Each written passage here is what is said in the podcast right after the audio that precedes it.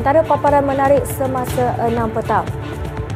Perikatan Nasional hilang kerusi kemaman batal kemenangan PRU 15.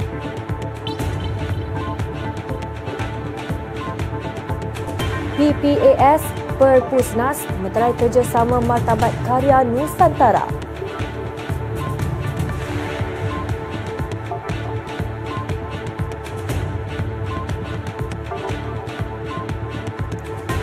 Sepak takraw lelaki yakin pingat gangsa dalam genggaman.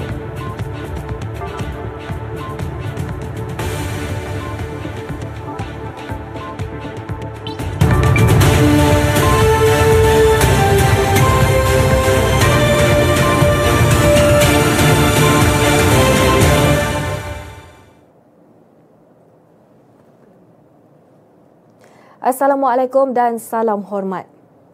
Mahkamah Pilihan Raya Terengganu hari ini membatalkan kemenangan Ahli Parlimen Kemaman Cik Alias Hamid yang mewakili PAS pada Pilihan Raya Umum ke-15 PRU 15. Hakim Dato' Ansem Charles Fernandez berkata, pihak pempetisyen iaitu Wan Muhammad Hisham Wan Abdul Jalil pengundi berjaya membuktikan perbuatan rasuah telah berlaku dengan tujuan mempengaruhi pengundi pada PRU 15. Mahkamah turut memerintahkan pihak responden membayar RM30,000 kepada pempetisyen. Hakim itu berkata program tersebut perlu diadakan selepas atau sebelum tempoh kempen bagi mengelakkan unsur dorongan. Program rasmi yang dikatakan dianjurkan Kerajaan Negeri Terengganu itu termasuk bantuan air belia, air siswa dan sumbangan kepada orang kurang upaya serta asnaf. Pempetisyen diwakili Peguam Datuk Hafarizam Harun, Amin Osman dan Nur Hazirau Abu Hayan. Manakala Cik Alias diwakili Peguam Saifuddin Osman dan Wan Rohimi Wan Daud. Sementara itu, Hafarizam ketika ditemui pemberita selepas prosiding itu berkata, Hakim telah memanggil peguam utama kedua-dua belah pihak ke dalam kamar dan memaklumkan bahawa beliau tidak akan memberi apa-apa penangguhan sehingga 3 Oktober ini. Manakala Wan Rohimi berkata pihaknya akan berbincang dengan pengurusan parti berhubung tindakan yang diambil sama ada akan mengemukakan rayuan atau sebaliknya. Pada PRU 15 November tahun lalu, Cik Alias memenangi kerusi Parlimen Kemaman selepas memperoleh 65,714 undi, menewaskan Datuk Seri Ahmad Said daripada Barisan Nasional yang mendapat undi sebanyak 38,535 dengan majoriti 27,179 undi. Dua lagi calon yang bertanding di parlimen itu, Rosli Abdul Ghani daripada Pejuang dan Hasuni Sudin mewakili Pakatan Harapan masing-masing mendapat undi sebanyak 506 dan 8,340 undi.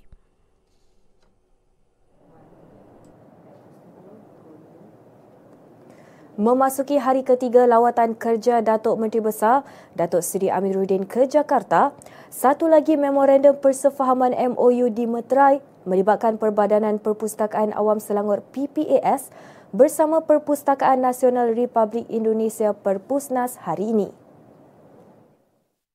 Majlis menandatangani MOU itu disempurnakan pengarah PPAS Datin Paduka Mastura Muhammad bersama Kepala Perpusnas Muhammad Sharif Bando dan disaksikan Datuk Seri Amiruddin Syari. MOU yang berlangsung di Perpusnas pagi tadi itu menjadi satu lagi titik perkembangan pendidikan merentas sempadan tercipta bagi kedua-dua negara dalam memartabatkan karya Nusantara. Kerjasama yang dimeterai itu membuka peluang Malaysia Indonesia bertukar dan berkongsi koleksi karya Nusantara di samping bekerjasama dalam penerbitan buku berkenaan. Datuk Seri Amiruddin Syari dalam ucapannya berkata, beliau yakin usaha sama itu mampu mengembangkan perkhidmatan perpustakaan dan budaya membaca dalam kalangan masyarakat Malaysia dan Indonesia. Justru pada hari ini, saya yakin melalui hubungan di antara dua negara yang sudah sedia terjalin sejak dahulu, mempunyai hubungan lampau sejarah yang panjang, mempunyai persamaan daripada segi bahasa dan juga budaya. Boleh kita gabungkan termasuk menggali kekuatan kita sebagai sebuah bangsa, kekuatan kita sebagai sebuah rumpun atau satu rumpun digabungkan dengan understanding ataupun kepersamaan kita bagi uh, mengembangkan uh, library dan perpustakaan dan juga uh, pembudayaan membaca di dalam komunitas dan dalam masyarakat kita bersama-sama.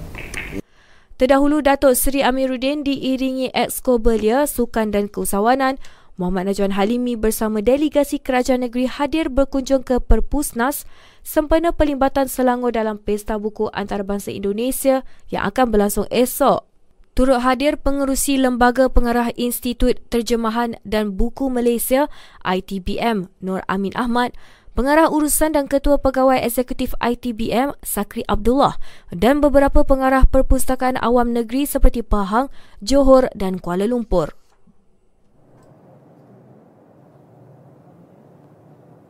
Sementara itu, kejayaan Selangor sebagai negeri termaju sehingga menjadi model pentadbiran negeri lain berkongsi kejayaan dan pengalaman mengurus Selangor dalam satu sesi kuliah umum bersama Universitas Paramadina Jakarta, Indonesia semalam.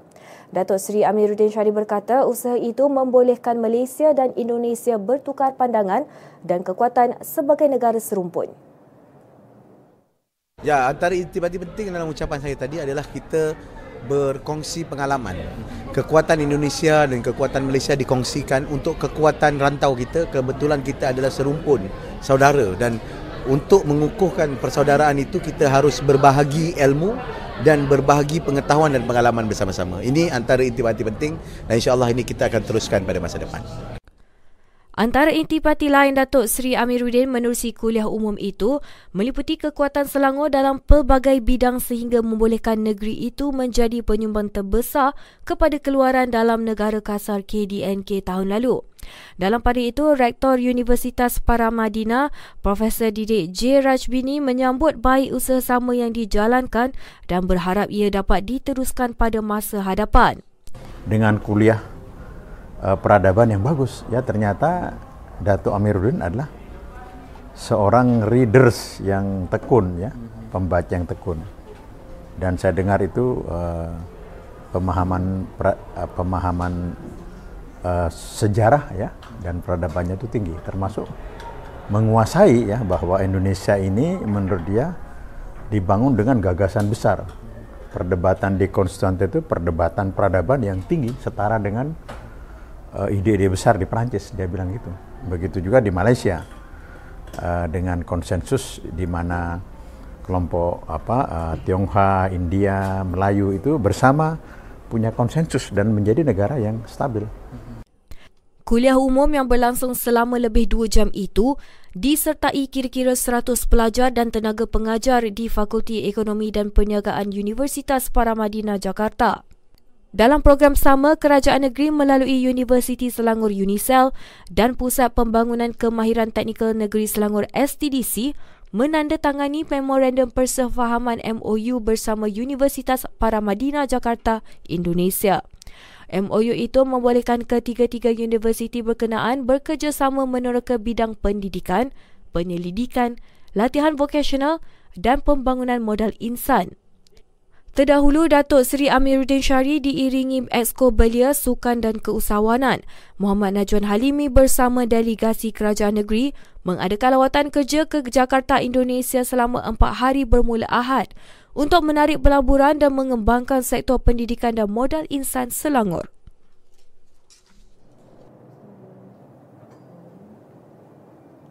Pengurusan Air Selangor Sendirian Berhad, Air Selangor akan melaksanakan kerja penambahbaikan dan penyenggaraan aset di loji rawatan air LRA Sungai Langat. Susulan itu, Air Selangor memaklumkan kerja berkaitan akan mengakibatkan gangguan bekalan air berjadual di wilayah Petaling, Kuala Lumpur dan Hulu Langat bermula 9 pagi pada 10 Oktober. Menerusi perkongsian di Facebook, Kerja itu dijangka siap pada tujuh malam hari sama dengan bekalan air disalur kepada pengguna secara berperingkat apabila sistem agihan utama distabilkan. Tambahnya, bekalan air dijangka akan pulih sepenuhnya pada jam 12.30 hari pada 12 Oktober. Air Selangor menambah lori tangki air ke kawasan terjejas akan digerakkan dengan keutamaan kepada premis kritikal seperti hospital, klinik, pusat dialisis dan upacara pengebumian.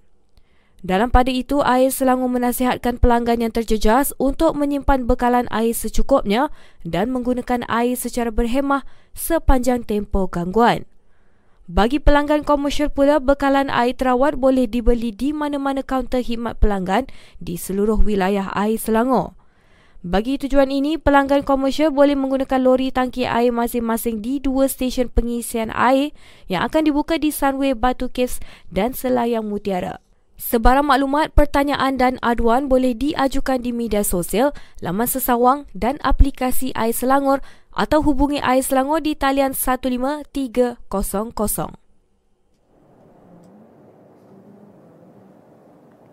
Laluan A021 Jalan Kubu Gajah Sumpitan di daerah Larut Matang dan Selama ditutup sepenuhnya selama 9 hari bermula semalam 25 September hingga 3 Oktober.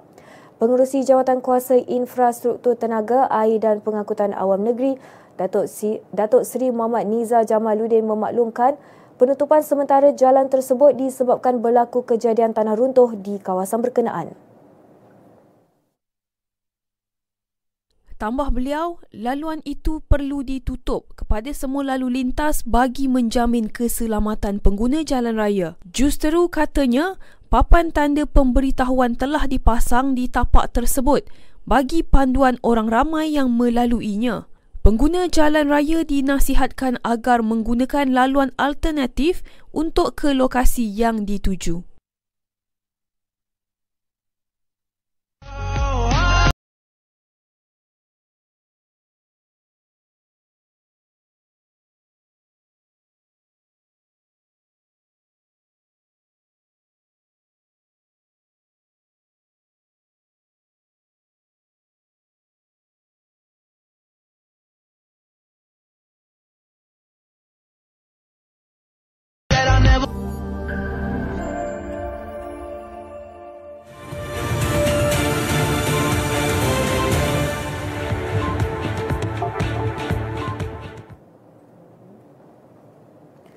Bertemu kembali. Seorang anggota bomba dijatuhi hukuman penjara tiga bulan oleh Mahkamah Magistrate Kuala Lumpur selepas mengaku bersalah mencederakan ibu saudaranya dua tahun lalu. Magistrate Nurul Izzah Syaharuddin menjatuhkan hukuman itu terhadap putera Azirul Abdul Aziz 32 tahun dan memerintahkan tertuduh menjalani hukuman penjara bermula 25 September. Kejadian berlaku 27 Disember 2021 apabila pelaku didakwa dengan sengaja mendatangkan kecederaan terhadap ibu saudaranya Aini Ahmad 58 tahun di kuartus Balai Bomba Taman Melati Wangsa Maju. Putera Azirul dikatakan bertindak sedemikian kerana keluarga mentua ingin membawa balik isterinya ke kampung tanpa kebenaran. Dia yang tidak diwakili peguam memohon hukuman ringan atas alasan dia penanggung tunggal keluarga dan mempunyai 14 orang anak termasuk 10 anak tiri. Pertuduhan mengikut Seksyen 323 Kanun Kesesaan yang membawa hukuman penjara sehingga setahun atau denda maksimum RM2,000 atau kedua-duanya jika sabit kesalahan. Malaysia tidak mengiktiraf atau melayan sebarang tuntutan remeh yang dibuat mana-mana pihak termasuk sekumpulan individu yang mendakwa sebagai waris Sultan Sulu ke atas Sabah. Menteri Luar Datuk Seri Dr. Zamri Abdul Karim berkata, Sabah telah diiktiraf Pertubuhan Bangsa-Bangsa Bersatu PBB dan komuniti antarabangsa sebagai sebahagian daripada Malaysia sejak pembentukan persekutuan itu pada 16 September 1963. Zamri berkata, Meskipun penghakiman bersejarah dibuat mahkamah di Perancis dan Belanda sebelum ini berkaitan tuntutan kumpulan Sulu memihak kepada Malaysia, negara masih berdepan pertempuran dari segi perundangan. Jelasnya ia merentasi pelbagai bidang kuasa di beberapa negara dalam usahanya membatalkan pengiktirafan dan penguatkuasaan award akhir timbang tarik dalam kes itu. Tambah Zamri terdapat kebimbangan lebih besar jika kekurangan dan kelemahan dalam proses timbang tara antarabangsa yang jika tidak ditangani dengan segera, negara lain mungkin berdepan nasib sama seperti Malaysia. Beliau berkata demikian ketika menyampaikan ucapan penutup di Kolokium Timbang Tara Antarabangsa London 2023 Kedaulatan Negara dan Kekebalan dalam Timbang Tara Komersial di Pusat Resolusi Pertikaian Antarabangsa IDRC di London hari ini.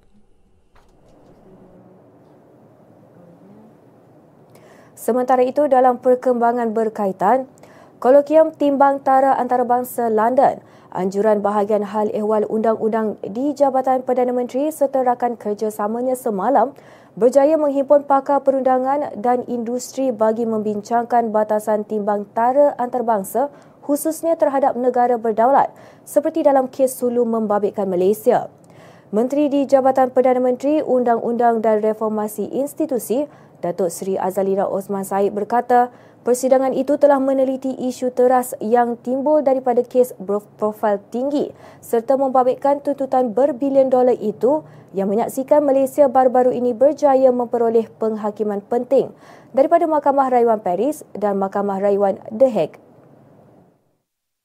Menteri di Jabatan Perdana Menteri Bahagian Undang-Undang dan Reformasi Institusi, Datuk Seri Azalina Osman Said berkata, persidangan itu telah meneliti isu teras yang timbul daripada kes berprofil tinggi serta membabitkan tuntutan berbilion dolar itu yang menyaksikan Malaysia baru-baru ini berjaya memperoleh penghakiman penting daripada Mahkamah Rayuan Paris dan Mahkamah Rayuan The Hague. Beliau berkata beberapa siri perbincangan panel mengenai cabaran bidang kuasa dalam timbang tara pelaburan, kesan tuntutan pelaburan ke atas negara dan kedaulatan serta keutuhan wilayahnya dan peranan pembiayaan pihak ketiga untuk mendapat keadilan. Kolokium itu membawa bersama ilmu dan pengalaman rakan-rakan persidangan untuk menyampaikan penilaian akademik secara mendalam akan impak kes Sulu dan masa depan timbantara antarabangsa yang melibatkan pelaburan asing dengan negara-negara berdaulat. Kolokium Timbang Tara Antarabangsa London 2023 bertajuk Kedaulatan Negara dan Kekebalan dalam Timbang Tara Komersial telah berlangsung di Pusat Resolusi Pertikaian Antarabangsa IDRC London semalam. Turut menganjurkan kolokium itu ialah Kementerian Luar Pusat Timbang Tara Antarabangsa Asia, Pusat Resolusi Pertikaian dan Timbang Tara SOAS University of London serta Pusat Resolusi Pertikaian Antarabangsa IDRC. Kita ke perkembangan lain. Malaysia Airlines memperluaskan rangkaiannya di Indonesia dengan memperkenalkan penerbangan terus baharu dari Kuala Lumpur ke Kertajati bermula 30 Oktober ini. Penerbangan dua kali seminggu itu akan menggunakan pesawat Boeing 737-800NG bagi memudahkan lagi pelancong untuk meneroka Bandung dan lebih banyak bandar lain di Jawa Barat. Menerusi satu kenyataan, Rangkaian baharu itu akan menawarkan penerbangan terus ke tujuh bandar di Indonesia, termasuk Jakarta, Denpasar, Medan, Yogyakarta, Pekanbaru dan Surabaya. Ketua Pegawai Eksekutif Malaysia Aviation Group, Ahmad Lukman Muhammad Azmi berkata, sebagai satu daripada lima pasaran terbesar bagi Malaysia Airlines, penambahan Kertajati ke dalam rangkaiannya akan memberi keselesaan kepada pelancong, meningkatkan pelancongan dan mengukuhkan hubungan dua hala antara kedua-dua negara. Syarikat penerbangan itu menawarkan tambang pengenalan untuk masa terhad bermula semalam hingga 8 Oktober bagi perjalanan bermula 3 Oktober hingga 29 Mac tahun depan dengan tambang bermula RM519 pergi balik melalui kelas ekonomi dan daripada RM1,969 pergi balik menerusi kelas perniagaan.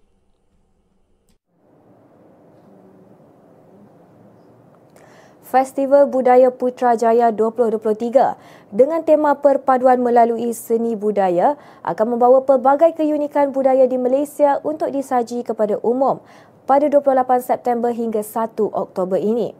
Program selama tiga hari itu akan diadakan di Dataran Putrajaya bermula jam 10 pagi hingga 11 malam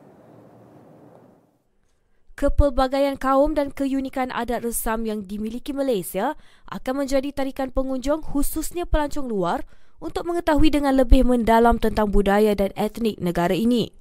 Pelbagai aktiviti, persembahan, permainan dan hadiah menarik turut menanti pengunjung yang hadir.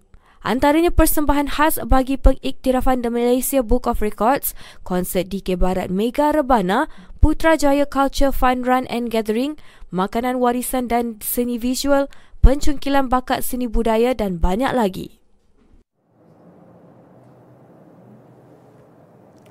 seolah-olah berada di ruang angkasa sambil menyentuh planet-planet yang ada dalam sistem suria di samping merakam gambar dan video kenangan berlatar belakangkan alam yang tidak mungkin dapat kita sampai. Begitulah suasana apabila pertama kali pengunjung menerjah masuk ke ruangan Pesta Cahaya Sains Angkasa anjuran Kerajaan Perak di Padang Pusat Transformasi Luar Bandar RTC sehingga 1 Oktober ini. Pengurus Trident Event Management, Lin Nordin berkata lebih 50,000 pengunjung telah melawat ke pesta yang berkeluasan 100 meter persegi itu bagi merasai suasana ruang angkasa pada waktu malam. Lin berkata pesta itu sepatutnya sudah berakhir 10 September lepas namun pihaknya menerima permintaan daripada pelbagai pihak supaya dilanjutkan. Susulan itu, pesta tersebut dianjurkan semula bermula 15 September hingga 1 Oktober bagi memberi peluang kepada orang ramai untuk merasai suasana berada di angkasa. Berita Selangor Majlis Bandaraya Shah Alam MBSA menyediakan 445 kamera lita tertutup CCTV bagi memantau kawasan yang dikenal pasti berisiko banjir. Timbalan Datuk Bandar Shah Alam Ceremi Tarman berkata, pemantauan tersebut antara langkah persediaan menghadapi monsun Timur Laut. Uh, anytime kita akan gerakkan kita mencapai pasukan dan kita telah pun memulakan mesyuarat di peringkat daerah dan juga peringkat MBC uh, untuk memastikan setiap uh, kaki tangan dan pegawai uh, bersiap sedia bila ada berlakunya kejadian banjir especially di Taman Seni Muda, Seksyen 13, Setiap Alam. Beliau berkata demikian ketika ditemui pada persidangan psikologi perkhidmatan awam kali ke-27 hari ini. Selain itu, katanya sebanyak 36 projek persiapan banjir yang telah, sedang dan akan dimulakan melibatkan tiga fasa dengan menumpukan kepada kawasan yang pernah dilanda banjir teruk seperti Taman Seri Muda, Stadium Shah Alam, Jalan Kebun dan beberapa kawasan di Kelang Utara. Tambah Ceremi, pihaknya turut meminta Jabatan Pengairan dan Saliran untuk menyegerakan pembinaan ban di sepanjang Sungai Damansara dan Sungai Kelang untuk tujuan sama. Tahu tak, bermula 1 Oktober 2022, Kerajaan Negeri Selangor memperkenalkan Insan atau Skim Insurans Hayat Selangor yang memberi perlindungan sehingga RM10,000 secara percuma. Ah betul, anda tak salah dengar ni. Perlindungan RM10,000 tahu dan semuanya dibiayai oleh Kerajaan Negeri Selangor dengan kerjasama Arm General Insurance. Lebih menarik lagi, perlindungan ini hanya untuk rakyat Selangor berusia seawal 30 hari hingga 80 tahun dan tanpa had minimum pendapatan. Okey, apa anda boleh dapat melalui skim insan ini? Anda akan dapat perlindungan sekiranya anda mengalami kecederaan, hilang upaya atau kematian jika ditimpa kemalangan. Okey, jika anda ingin memohon, anda perlu berstatus warga negara Malaysia, lahir di Selangor ataupun pengundi Selangor yang menetap di negeri ini. Kalau tak jelas, boleh buka website selangorpenyayang.com dan semak di bahagian skim insurans hayat Selangor Insan.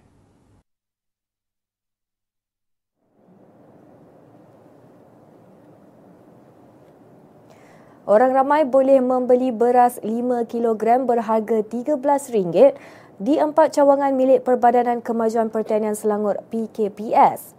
Menerusi Facebook, PKPS memaklumkan beras jenama Ehsan dijual di Wisma PKPS Seksyen 14 Shah Alam, Ehsan PKPS Seksyen 9 Shah Alam, Ehsan PKPS Jalan Muafakat 1 Taman Datuk Bandar Meru dan kios Ehsan Selangor Fruit Valley.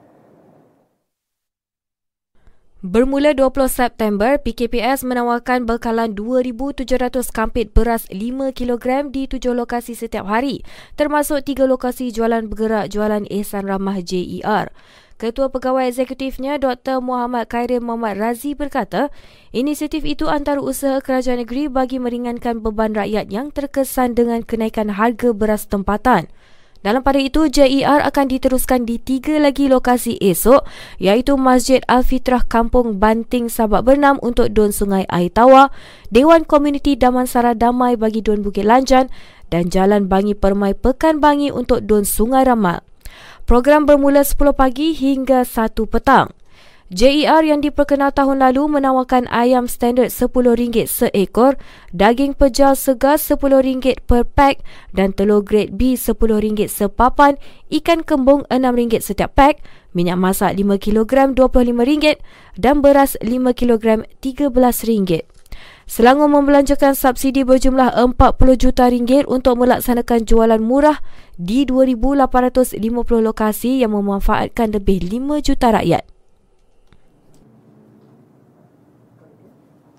Teras strategik peningkatan kesejahteraan dan keterangkuman sosial yang yang digadikan yang digariskan dalam rancangan Selangor Pertama RS1 diakini membantu meningkatkan skor indeks kesejahteraan keluarga IKK negeri ini kepada 8.0 menjelang 2025.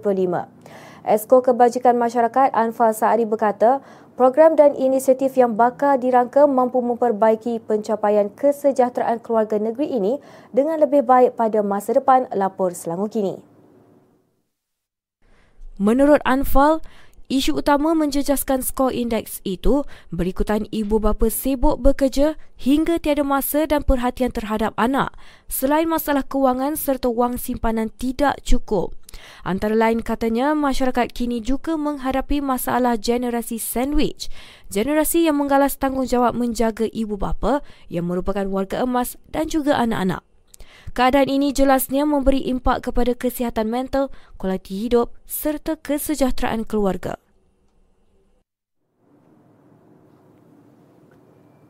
Kita ke berita sukan.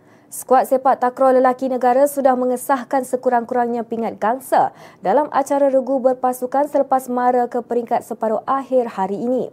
Kejayaan itu hadir selepas Malaysia melakar kemenangan mudah ke atas Korea Selatan 3-0 pada aksi terakhir kumpulan B yang berlangsung di Gymnasium Pusat Sukan Jinhua Hangzhou, China.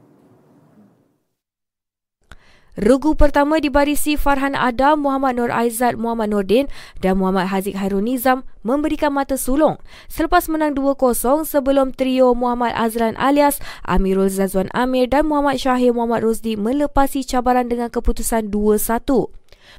Mata kemenangan kem negara disumbangkan Muhammad Afifuddin Muhammad Razali, Aidil Aiman Azwawi dan Muhammad Hairul Hazizi Haizir selepas merakam kemenangan 2-0 untuk memastikan Malaysia mara ke peringkat kalah mati selaku juara kumpulan. Malaysia akan membuat perhitungan menentang naib juara kumpulan A Laos pada aksi separuh akhir di venue sama esok.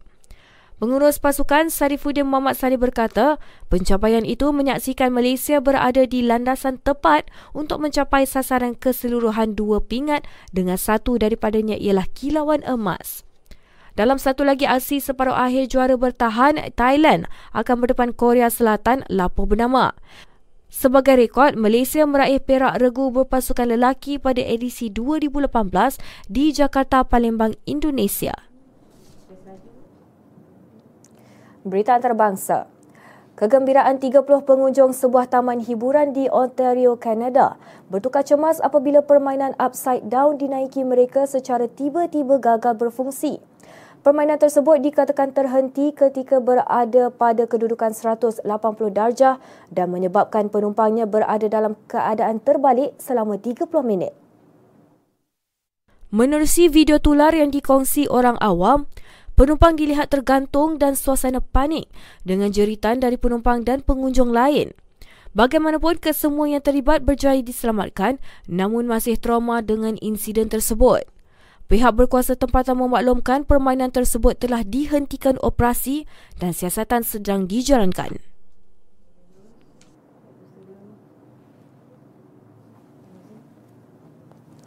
Sekian semasa hari ini, terus layari platform digital kami dengan carian media Selangor dan Selangor TV. Dengan itu, saya Rafiqah Rauf. Assalamualaikum dan salam hormat.